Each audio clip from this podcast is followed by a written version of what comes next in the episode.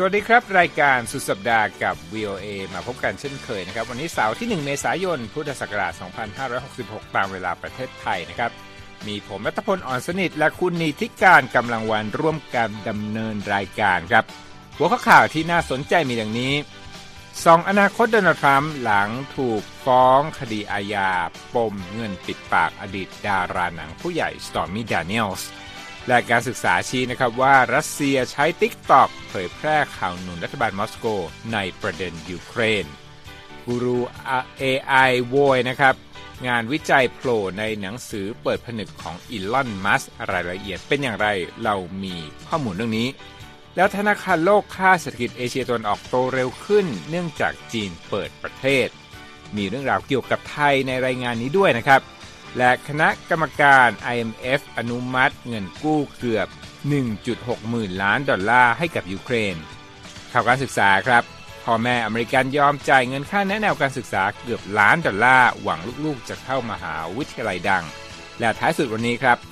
พิพิธภัณฑ์เนเธอร์แลนด์เผยโฉมลูกชิ้นยักษ์เนื้อช้างแมมมอสรายละเอียดเป็นอย่างไร ช่วงท้ายรายการวันนี้ครับ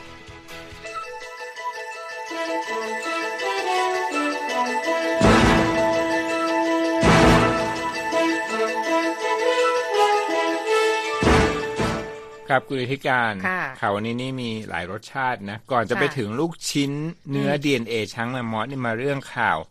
ใหญ่ระดับแมมมอสเหมือนกัน เป็นประวัติศาสตร์ของอเมริกาเลยทีเดียว เพราะว่าอดีตประธานาธิบดีโดนัลด์ทรัมป์นะครับ ถูกตั้งข้อหาในคดีอาญานะครับ เป็นจากคณะลูกขุนที่แมนฮัตตันนครนิวยอร์กนะครับ เกี่ยวข้องกับเงินที่ทรัมป์ให้ไปใช้ไปปิดปาก ดาราหนัง ละครสตาร์ดาราหนังผู้ใหญ่นะสตอร์มี่แดเนียลส์แล้วก็จะมีการดำเนินการน่าเป็นที่คาดหมายนะว่าวันอังคารที่จะถึงนี้นะฮะของสัปดาห์หน้าเนี่ยจะมีการเดินทางของทรัมป์ไปรับฟังข้อกล่าวหา แล้วว่าที่ว่าเป็นประวัติศาสตร์ เพราะว่าไม่เคยมีอดีตประธานาธิบดีคนไหนเนี่ยถูกตั้งข้อหาเอาผิดดำเนินคดีนะครับแหล่งข่าวบอกกับสำนักข่าวบูมเบิร์กนะว่าจะมีการพิมพ์ลายนิ้วมือนะแล้วก็มีการถ่ายรูป เรียกมักช็อตก็คือถ่ายรูปการรับฟังข้อกล่าวหานะครับแต่ว่าที่จะไม่เกิดขึ้นก็คือเรื่องของการใส่กุญแจมือหรือว่าการพาผู้ต้องสงสัยเนี่ยเดินไปให้สื่อถ่ายรูปตามคดีต่างๆ ตามปกตินี้จะไม่เกิดขึ้นแต่ว่าจะมีการพิมพ์ลายนิ้วมือ แล้วก็ถ่ายรูปมักช็อตนะคุณนิธิกาญจน์มีรายละเอียด แล้วก็มีความคิดเห็นจากนักวิเคราะห์นะครับ เชิญเลยครับ ค่ะก็ถือว่าเป็นข่าวใหญ่นะคะ ในวงการการเมืองอเมริกันเหมือนกันนะคะ กับคดีที่คุณรัตพลก็เพิ่งกล่าวไป ก็คืออดีตประธานาธิบดีโดนัลด์ทรัมป์ถูกตั้งข้อหาโดยคณะลูกขุนใหญ่ที่นิวยอร์กเมื่อค่ำคืนวันพฤหัสบดีนะคะ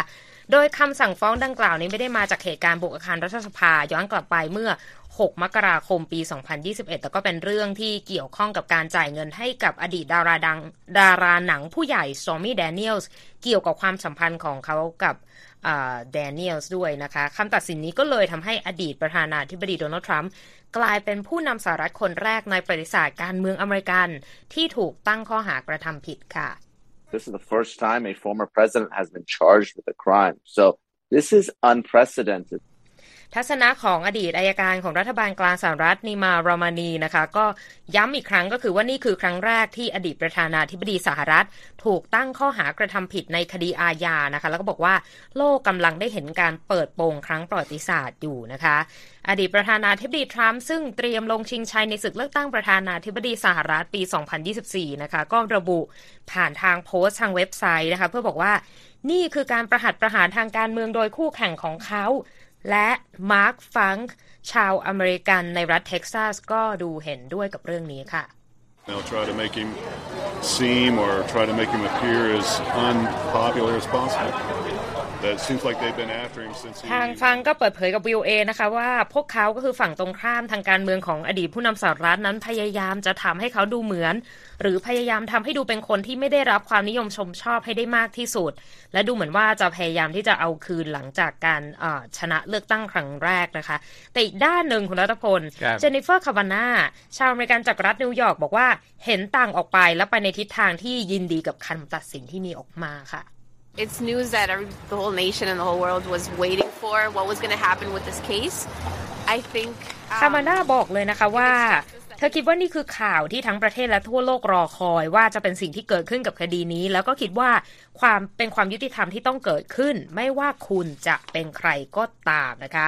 ฝั่งนักวิเคราะห์ด้านการเมืองเชอรี่เบบิชเจฟฟรีย์นะคะ ได้บอกกับวิวเอด้วยนะคะว่า การเคลื่อนไหวครั้งนี้อาจจะช่วยอดีตประธานาธิบดีทรัมป์ให้ได้แรงหนุนจากผู้สนับสนุนของเขาได้ ระหว่างที่เขากำลังหาทางที่จะเป็นตัวแทนของพรรครีพับลิกันไปสู้ศึกเลือกตั้งประธานาธิบดีในปีหน้าค่ะ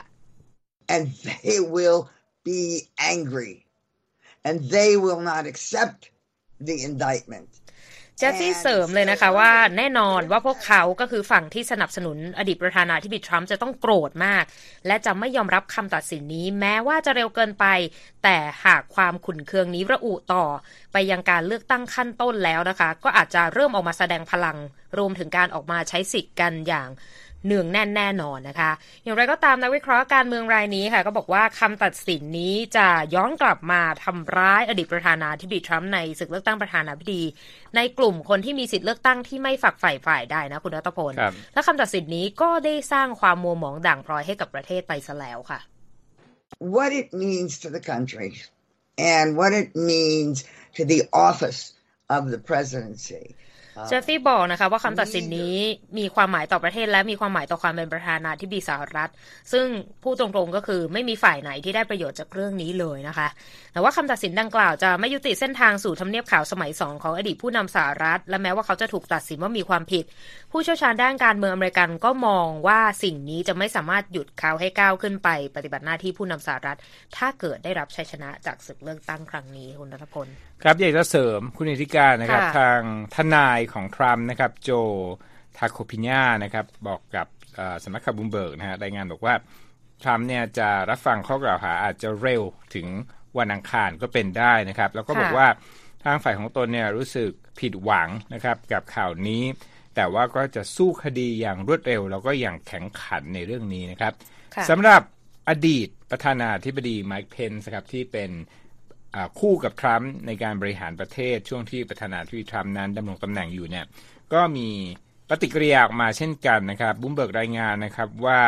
ไมค์เพนซ์ ซึ่งก็น่าจะแข่งเป็นประธานาธิบดีเป็นตัวแทนของริพับลิกันในรอบการเลือกตั้งปี 2024 ด้วยเนี่ยก็เรียกว่ามีปฏิกิริยาเช่นกันนะบอกว่าการตั้งข้อหาทรัมป์ครั้งนี้เนี่ย ทำให้ตนเป็นสิ่งที่น่าทำให้โกรธเกลียวอย่างยิ่งนะครับเขาบอกในการสัมภาษณ์กับ CNN ถามว่าต่อไปจะเกิดอะไรขึ้นนะครับค่ะการตั้งข้อหาในคดีอาญาเนี่ยผมอ่านนักวิชาการบางคนเนี่ยบอกว่าในระดับรัฐในระดับเมือง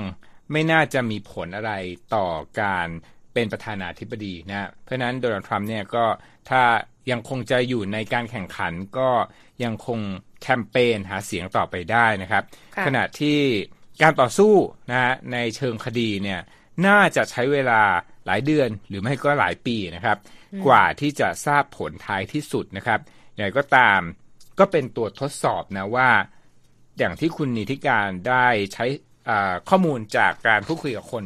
ว่าบางทีเนี่ยก็อาจจะเป็นดาบสองคมได้นะครับเอาละครับอีกข่าวหนึ่ง เกี่ยวข้องกับรัสเซียคุณนิติการ มีรายงานชิ้นใหม่นะครับที่เปิดเผยว่ารัสเซียนั้นกำลังใช้ประโยชน์จากแอป TikTok นะฮะในปฏิบัติการด้านข้อมูลนะในการขยายอิทธิพลของตนเรื่องสงครามยูเครนนะครับ รายงานฉบับล่าสุดนะของสถาบัน Alliance for Securing Democracy ชื่อยาวว่า ASD นะครับอยู่ที่กรุงวอชิงตัน เปิดเผยมาเมื่อวันพฤหัสบดีนะครับ บอกว่ารัสเซียนั้นได้ใช้แอป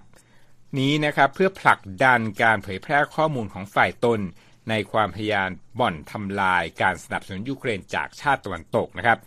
รายงานซึ่งติดตามการเผยแพร่ข้อมูลด้านความมั่นคงออนไลน์ระบุนะครับว่า อ้างอิงจากการวิเคราะห์ของพวกเราและผู้ที่ใช้บางรายที่มีส่วนนั้นมีส่วนเกี่ยวข้องกับสื่อของรัสเซีย แล้วก็มีความเกี่ยวข้องกับสำนักข่าวอิสระมากกว่าผู้ใช้รายอื่นบน TikTok นะครับ บอกว่าผู้ใช้สื่อสังคมออนไลน์ TikTok ติดตามสื่อ RT ของรัสเซียมากกว่านิวยอร์กไทมส์เสียอีกนะครับ นอกจากนี้ในรายงานดังกล่าวนั้นพบว่าข้อมูลล่าสุดเมื่อวันที่ 22 มีนาคม มีสื่อทุนรัสเซีย 78 แห่งนะฮะบนแพลตฟอร์มของ TikTok ซึ่งมีผู้ติดตามรวมกันกว่า 14 ล้านรายด้วยนะครับแม้ว่า TikTok เนี่ยพยายามที่จะทำให้เกิดความมั่นใจเรื่องการตรวจสอบ ระบุตัวตนของบัญชีผู้ใช้ แต่เพราะว่ามี 31 บัญชีสื่อนะที่ไม่ได้มีการระบุ แล้วก็ข้อมูลบอกด้วยว่าเรื่องการระบุประเภทบัญชีของสื่อรัฐบาลนั้น มีผลน้อยมากนะต่อความสามารถในการเรียกผู้ชมให้ติดตามนะบางส่วนในรายงานชิ้นนี้ชี้ว่ายอดโพสต์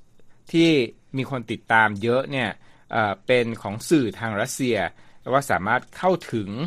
คนกลุ่มใหญ่กว่าแพลตฟอร์มอื่นๆนะครับ และบอกว่าโพสต์ยอดนิยมของสื่อ RIA Novosti บน TikTok นั้นมีผู้ชมเท่าไหร่หรือไม่คุณนิติการห้าล้านหกแสนครั้งนะฮะในปีนี้ ขณะที่สื่อเดียวกันนะ บนบัญชี Twitter เนี่ยมียอดอความนิยมของการติดตามมีคนชมไม่ถึง 20,000 ครั้งนะทั้งนี้นะครับรายงานเรื่องการใช้ TikTok ของสื่อรัฐบาลรัสเซียเนี่ย มีขึ้นในช่วงที่ทางการสหรัฐนั้นกำลังกังวลเกี่ยวกับโอกาส ที่จะมีการใช้แพลตฟอร์ม TikTok เนี่ยเพื่อเผยแพร่ข้อมูลเท็จ แล้วก็ปฏิบัติการเผยแพร่ข่าวปลอม ที่มีอิทธิพลจากต่างประเทศมากขึ้นในอเมริกาด้วยนะครับ จอห์นพลัมที่ปรึกษาหลักด้านไซเบอร์ของกระทรวงกลาโหมอเมริกันให้ข้อมูลต่อคณะอนุกรรมาธิการ แห่งสภาผู้แทนราษฎรสหรัฐนะครับ บอกว่า มีผู้ใช้ TikTok จำนวนมหาศาลในสหรัฐ แล้วก็ได้เตือนถึงการที่จีนนั้นอาจกำหนด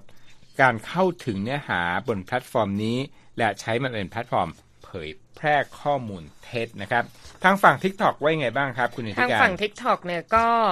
มีการเคลื่อนไหวอยู่เหมือนกัน เพราะว่าทาง TikTok ซึ่งมีบริษัท b y d a n c e ของจีนเป็นเจ้าของเนี่ยพยายามที่จะ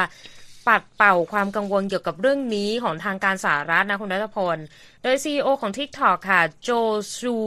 ซื่อนะคะตอบคำถามคณะกรรมการของสภาผู้แทนรัษฎรสหรัฐ เมื่อสัปดาห์ที่แล้วบอกว่าไบแดนไม่ใช่ตัวแทนของรัฐบาลจีนหรือประเทศใด และเราไม่ได้เผยแพร่หรือถอดเนื้อหาตามคำขอของรัฐบาลจีนแต่อย่างใดนะคะ ย้อนกลับไปเมื่อต้นเดือนมีนาคมที่ผ่านมาทางส.ว.มาร์โก รูบิโอนะคะ ใน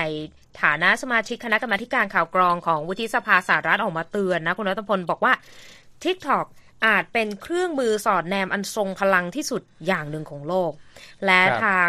พลเอกพอลนากาโซเนผู้อำนวยการด้านหน่วยความมั่นคงแห่งชาตินะคะ ก็ระบุกับคณะกรรมาธิการด้านข่าวกรองของสภาผู้แทนราษฎรสหรัฐด้วยว่า TikTok ในเหมือนกับ ปืนที่บรรจุกระสุนไปแล้ว ขณะที่คริสโตเฟอร์เรย์นะคะผู้อำนวยการสำนักงานสืบสวนกลางของสหรัฐโดย FBI ก็บอกว่า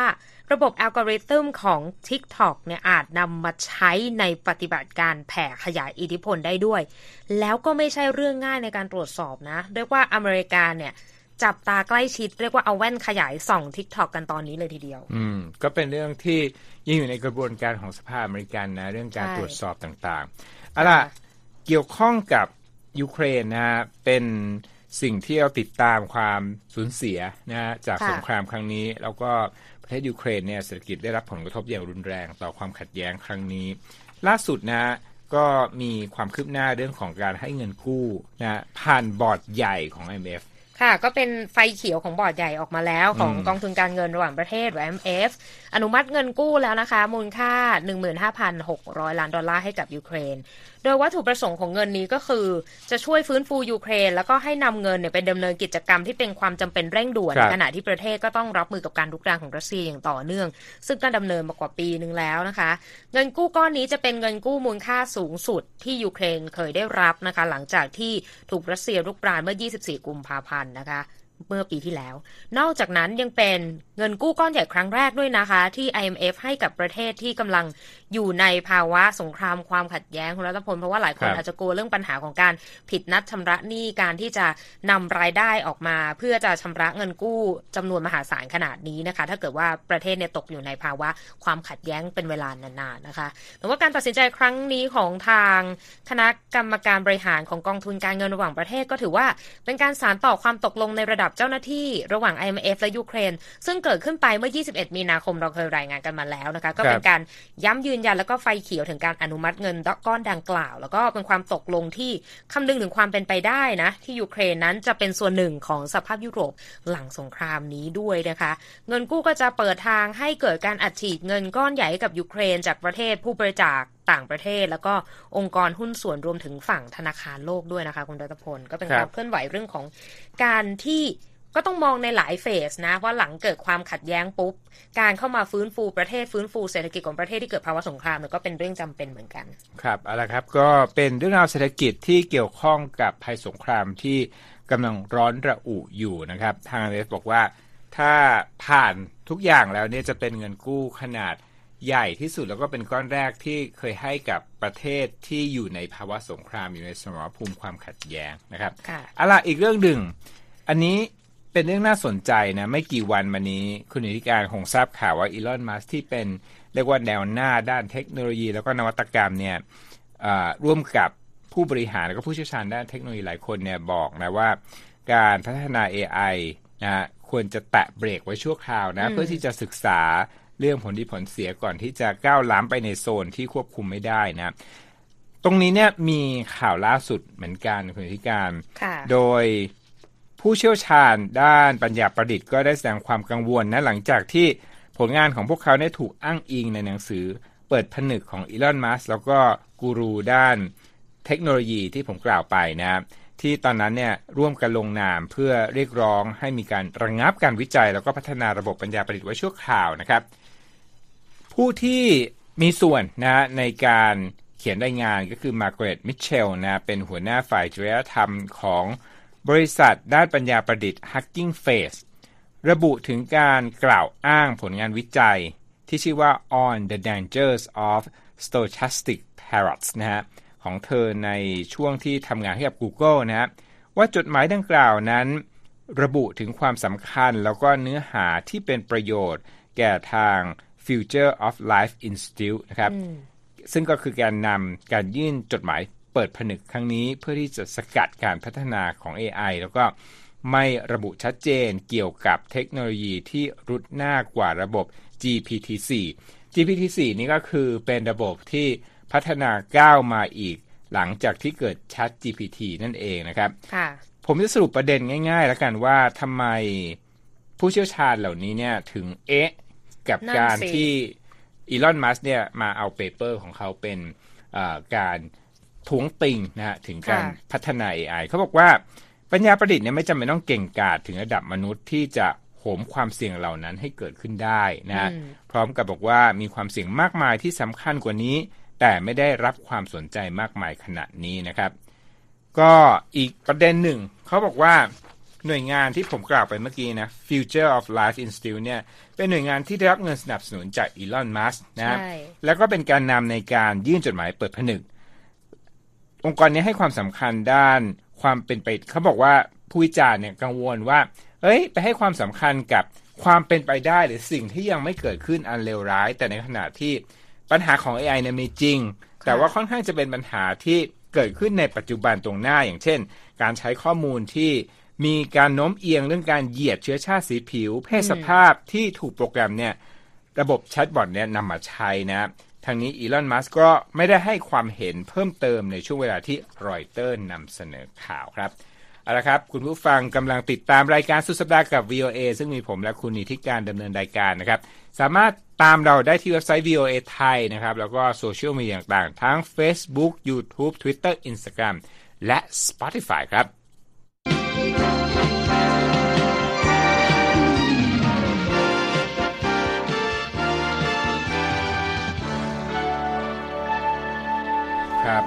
คุยมา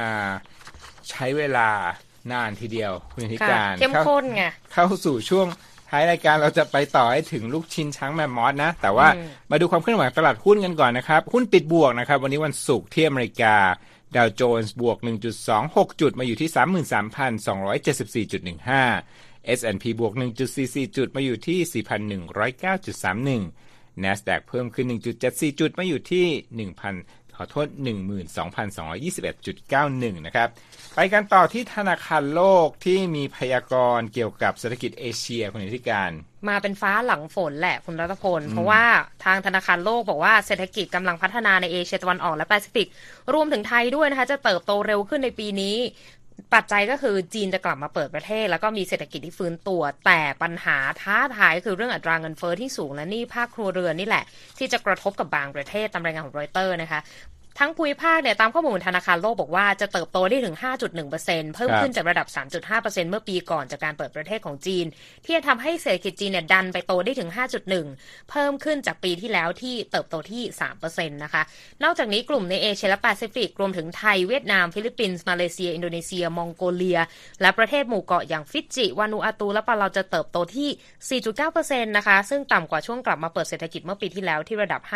5.8%ปัญหาหนึ่งก็คือแรงกดดันจากเงินเฟ้อแล้วก็หนี้ครัวเรือนที่เพิ่มขึ้น ซึ่งส่งผลกระทบต่อการบริโภคในบางประเทศ ปัจจัยท้าทายอีกอย่างหนึ่งเขามองในช็อตรันระยะสั้นก็คือ ประเด็นความบาดหมางระหว่างสหรัฐกับจีนที่เพิ่มขึ้น โดยเฉพาะการจำกัดความร่วมมือด้านเทคโนโลยีระหว่างสองประเทศคุณรัตพล จะทำให้การเข้าถึงองค์ความรู้ของทั้งโลกเนี่ยสะเทือนหนัก แล้วเขาก็แนะว่าประเทศต่างๆ ควรจะปฏิรูปนโยบายเพื่อเพิ่มการเติบโต แล้วก็ เน้นไปดีลกับสหรัฐกับจีนแบบทวิภาคีแทนที่จะรวมกลุ่มการค้าแบบเฉพาะเจาะจงที่ต้องไปฝากฝ่ายกลุ่มใดกลุ่มหนึ่งเฉพาะกลุ่มค่ะ อ่า นั่นก็เป็นเรื่องราวทางเศรษฐกิจนะครับ ผมจะพูดถึงอีกเรื่องหนึ่งที่เป็นเรื่องของการใช้สตังค์เลี้ยงดูบุตรหลานคุณธิการ คือความคาดหวังของพ่อแม่ยุคปัจจุบันก็อยากให้ลูกมีการศึกษาดีๆนะครับ ใช่ อันนี้วันนี้เราจะมา ย้ำถึงประเด็นเรื่องของการเข้ามหาวิทยาลัยดังของอเมริกานะ Ivy League ต่างๆมหาวิทยาลัยเก่าแก่ทางตะวันออกเฉียงเหนือของสหรัฐรวมถึงมหาวิทยาลัยที่ดัง เช่นสแตนฟอร์ดที่อยู่ฝั่งแคลิฟอร์เนียนะหรือว่ามหาวิทยาลัยชิคาโกที่อยู่ที่ชิคาโกเขาบอกว่านี่มาจากบลูมเบิร์กนะเขาบอกว่าพ่อแม่บางคนเนี่ยอยากจะให้ลูกเข้าสถาบันดังสถาบันเก่าแก่มากจนถึงขั้นจ้างที่ปรึกษาแนะแนวติวลูกเนี่ย ตั้งแต่อายุระดับสิบกว่าขวบ แล้วก็ไม่ใช่เงินน้อยๆ นะ เรียกว่าเป็นแพ็กเกจหลายปีนะ รวมแล้วเนี่ยบางคนจ่ายไปเกือบแนวหลายสิบล้านบาทนะ ผมลองคูณเขาบอกว่ามีบริษัทหนึ่งนะ ชื่อ Command Education เนี่ย ให้คำปรึกษาเด็กตั้งแต่เกรดเจ็ดหรือว่าเพิ่งเริ่มเข้ามัธยมเนี่ย ค่าใช้จ่ายอยู่ที่เจ็ดแสนห้าหมื่นดอลลาร์นะ ลองคูณนะ คุณนิติการเจ็ดแสนกดเลขซะเดี๋ยวนี้เลย ประมาณกี่ล้านกี่ล้านถ้าแบบคิด rate สามสิบห้าเนี่ยคือยี่สิบหกล้าน กับอีกสองแสนห้าหมื่นบาทใช่ คือและนี่คือค่าที่ปรึกษานะ ค่าโค้ชค่าโค้ชลูกนะไม่ดิฉันไม่มีแรงเลย แล้วเขาบอกว่ามีลูกค้าจริงด้วยนะ บลูมเบิร์กเนี่ยไปสัมภาษณ์ครอบครัวชอยอ่าอยู่ที่มหานครนิวยอร์กนะ จ้างบริษัทที่ผมบอกเนี่ย Command Education เตรียมตัวบุตรของตน ตั้งแต่อายุประมาณ 15 ปีนะจนถึงเด็กคนนี้เนี่ยสามารถเข้ามหาวิทยาลัยแล้วก็สมัครสำเร็จนะฮะได้รับการเสนอให้เข้าร่วมเรียนที่มหาวิทยาลัยโคลัมเบียนะฮะมหาวิทยาลัยเยลสองอันนี้คือไอวิลีแล้วก็มหาวิทยาลัยชิคาโกเป็นผลสำเร็จ ตอนนี้กำลังรอผลการสมัครจากมหาวิทยาลัยสแตนฟอร์ดอยู่นะครับค่ะ ถ้าคุณนิติการอยากจะประหยัดนะ มีแพ็กเกจห้าแสนดอลลาร์ นี่นี่ประหยัดแล้วเหรอ ก็คือหลักสิบเจ็ดล้านนะคุณ เออสิบเจ็ดล้าน อันนี้คือจะเริ่มต้นติวลูกของคุณนะ ตอนชั้นโตกว่าบุตรอ่าตอนชั้นโตกว่าประมาณน่าจะสักสิบห้าปีนะก็เรียกได้ว่าแพงอยู่เหมือนกันนะเขาบอกว่าราคาที่สูงลิบลิ่วเนี่ยมาพร้อมกับ ยุคสมัยที่การเข้ามหาวิทยาลัยเหล่านี้เนี่ยยากเหลือเกินนะ เพราะว่าคนสมัครเยอะ แล้วก็ที่นั่งที่ให้เรียนเนี่ยยังน้อยมากอยู่อย่างเช่นนะฮะมหาวิทยาลัยเยลนะครับค่ะมีอัตราการสมัครที่สำเร็จเพียงแค่สี่เปอร์เซ็นสี่จุดสามห้าเปอร์เซ็นคือน้อยมากเขาบอกว่าคนที่ได้มหาวิทยาลัยที่เข้ายากบางครั้งเนี่ย feel เหมือนถูกลอตเตอรี่นะฮะดังนั้นคนที่มีปัจจัยเนี่ยก็เลย พยายามที่จะทุ่มนะฮะอย่างไรก็ดีนะครับ มีผลสำรวจเรื่องความคุ้มทุนของการส่งลูกเรียนมหาวิทยาลัย ระดับท็อปของอเมริกาเนี่ยเขาบอกว่า return on investment หรือว่าผลตอบแทนจากการลงทุนเนี่ยดีนะ แล้วก็ดีที่สุดถ้าถ้าเทียบกับมหาวิทยาลัยลักษณะอื่นๆนะโดยเขาพิจารณาถึงเงินกู้โดยเฉลี่ยของการเรียน เทียบกับค่ามัธยฐานของเงินเดือนในช่วง 10 ถึง 40 ปีหลังเข้ารับการศึกษานะครับรายละเอียดของรายงานข่าวนี้น่าสนใจมากอ่านดูได้ที่เว็บไซต์ voa thai com นะครับเขียนกราฟแทบไม่ทันเลยคุณรัตพลจุดคุ้มทุน โอเควันนี้กินข้าวมาจุกๆนะ แล้วพอเห็นข่าวคุณอิทธิการนี่ผมงงมากเลย เขาบอกว่าเป็นลูกชิ้นยักษ์เนื้อแมมมอสเขาก็ใช้คำว่ามิดบอลคุณแต่ว่าคือทำให้เห็นภาพมันก็คือลูกชิ้นนั่นแหละตรงๆ คือเรื่องราวเนี่ยมันเกิดขึ้นเมื่อวันอังคาร พิพิธภัณฑ์วิทยาศาสตร์นีโมเรียกเป็นปลาอะไรของเนเธอร์แลนด์ เผยโฉมลูกชิ้นยักษ์จากเนื้อ แต่ว่าเป็นเนื้อที่เขาเพาะเลี้ยงมาจาก DNA ของช้างแมมมอสขนยาว ซึ่งก็สูญพันธุ์ไปจากเรานานแล้วนะคะ ลูกชิ้นยักษ์ผลิตโดยบริษัทวาวนะคะ เป็นบริษัทเพาะเลี้ยงเนื้อสัตว์ของออสเตรเลีย บริษัทเนี่ยเขาอยากให้คนมาสนใจเนื้อสัตว์เพาะเลี้ยงเป็นทางเลือก เพราะว่ามันเป็นแนวทางที่ยั่งยืนกว่าการที่จะเลี้ยงสัตว์แท้จริงมากขึ้น ผู้ก่อตั้งบริษัทก็บอกว่าต้องการทำอะไรที่มันแปลกใหม่ ก็และเหตุผลที่เลือกใช้ดีเอของช้างแมมมอสมาทำลูกชิ้นเนี่ย เพราะว่าเขาเชื่อกันว่าสัตว์ดึกดำบรรพ์นี้สูญพันธุ์เพราะการเปลี่ยนแปลงของสภาพภูมิอากาศ เออ ก็ก็เป็นธีมที่ดีนะ แต่ว่าการผลิตเนี่ยต้องใช้เซลล์ของแกะใส่หน่วยพันธุกรรมไมโอโกลบินของช้างแมมมอธเข้าไปหน่วยหนึ่ง แล้วเจ้าไมโอโกลบินเนี่ยเป็นยีนที่ทำให้เกิดกลิ่นสีและมีรสชาติของเนื้อนั่นเอง แต่ปัญหาคือเขาเอาลำดับ DNA มาจากช้างแมมมอธเนี่ย แต่ว่าเหมือนมาไม่ครบอะมีช่องว่าง เขาก็เลยต้องแทรกเข้าไปด้วย DNA ของช้างแอฟริกันทำให้ DNA มันครบแล้วก็ก่อออกมาเป็นเนื้อก้อนมิตบอลนี้นะคะ ซึ่งก็เป็นวิธีที่ไรอัลก็บอกว่า คล้ายกับวิธีในภาพยนตร์เรื่อง Jurassic Park ซึ่ง ถ้าใครได้ดูก็จะรู้ว่ามีการตัดต่อ DNA ไดโนเสาร์ให้มันกลับมามีชีวิตกันอีกครั้ง แต่ว่าปรากฏว่าเขาไม่ได้สร้างสัตว์ขึ้นมาจริง ๆ แต่กลายมาเป็นลูกชิ้นนะคะ แต่ว่า ใครจะกินเนี่ยทางบริษัทเนี่ยเขาก็บอกว่าลูกชิ้นยักษ์มีกลิ่นเหมือนกับเนื้อจระเข้แต่ไม่ได้มีเอาไว้เพื่อบริโภคนะต้องขีดเส้นใต้ก่อนนะ จะไปหากินก็จะลำบาก เพราะว่าโปรตีนที่ใช้ผลิตมันอายุ 4,000 ปีแล้วรัตพล ยิ่งกว่าเหนือกว่าฟอสซิลแล้วนะ เราต้องผ่านการทดสอบว่ามันปลอดภัยเหมือนกับผลิตภัณฑ์อื่น ๆ ที่จะไปขายตามท้องตลาดได้หรือเปล่าค่ะ แต่ว่าถ้าไปดูภาพในเว็บไซต์วีโอเอไทยของเราเนี่ยก็ คอมเมนต์กันมาได้นะคะ ว่ามีมีความเป็นมีความเป็นลูกชิ้น แล้วก็มีความเป็นอย่างอื่น แล้วแต่จินตนาการ แต่ว่าผมขีดเส้นใต้ของข่าวนี้ไว้แล้วกันก็คือว่า การที่เขาผลิตนี้ขึ้นมาเนี่ย คือเป็นใช้เซลล์หมายความว่าหน่วยพันธุกรรมหน่วยเดียวของช้างแมมมอสแล้วก็เอาหน่วยเนี้ยไปซ่อมด้วยช้างแอฟริกา เสร็จแล้วก็ไปปลูกกับเนื้อแกะแล้วก็เพาะขึ้นมาเป็นมีดบอลเป็นลูกชิ้นนะเหตุผลก็คือไม่ได้ให้กินแต่ว่าสร้างความ ตระหนักรู้ตระหนักรู้เกี่ยวกับการใช้เซลล์เพาะเนื้อในห้องทดลองใช่ แล้วก็ตระหนักรู้เรื่องของการเปลี่ยนแปลงสภาพภูมิอากาศว่าสัตว์ตัวนี้ก็ได้ล้มหายตายจากไป เพราะปัญหาเรื่องของภาวะโลกร้อนนี่แหละ ใช่ เอาจริงๆข่าวนี้ก็ทำให้เราตื่นตัว แล้วก็มาดูรายละเอียดนั่นตกลงมันเรื่องอะไรกัน ไม่ใช่ไม่ใช่จะพากันไปซื้อลูกชิ้นนะ ไม่ใช่นะไม่ใช่นะ คุณนิติการเนี่ยสายกิน พวกเนื้อสัตว์ที่เป็นอัลเทอร์เนทีฟทางเลือกอยู่ด้วยผมต้อง มันทำให้เรายิ่งยิ่งรู้สึกว่าเออเรารู้สึกตื่นตัวว่าจริง ๆ แล้วเนี่ยการบริโภคสัตว์ทางเลือกเนี่ยก็ก็น่าจะเป็นแนวคิดที่น่าสนใจแต่มันขึ้นอยู่กับการยอมรับด้วยว่า เออเขาจะไปต่อกับเราไหมในแง่ผู้บริโภคค่ะเอาละครับหลายรสชาติจริง ๆ นะครับ วันนี้รายการสุดสัปดาห์กับ VOA ก็ขอส่งผู้ติดตาม VOA ไทยนะครับ สู่ช่วงสุดสัปดาห์ด้วยความสุข สนุกสดชื่นและพักผ่อนให้สบายครับ วันนี้ผมกับคุณนิติการลาไปก่อน สวัสดีครับ สวัสดีค่ะ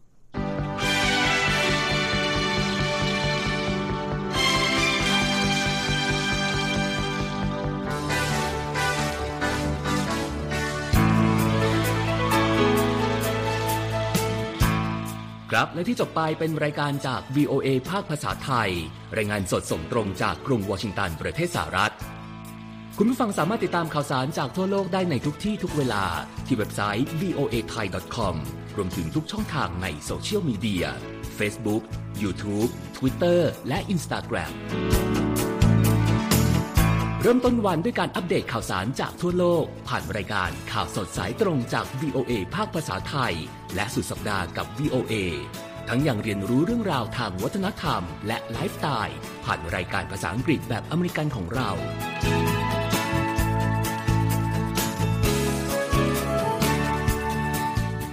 ติดตามความเคลื่อนไหวในประเทศสหรัฐ การเมืองอเมริกัน พร้อมเข้าใจที่มาที่ไปของเหตุการณ์สำคัญ รวมถึงข่าวต่างประเทศ จากแหล่งข่าวที่เชื่อถือได้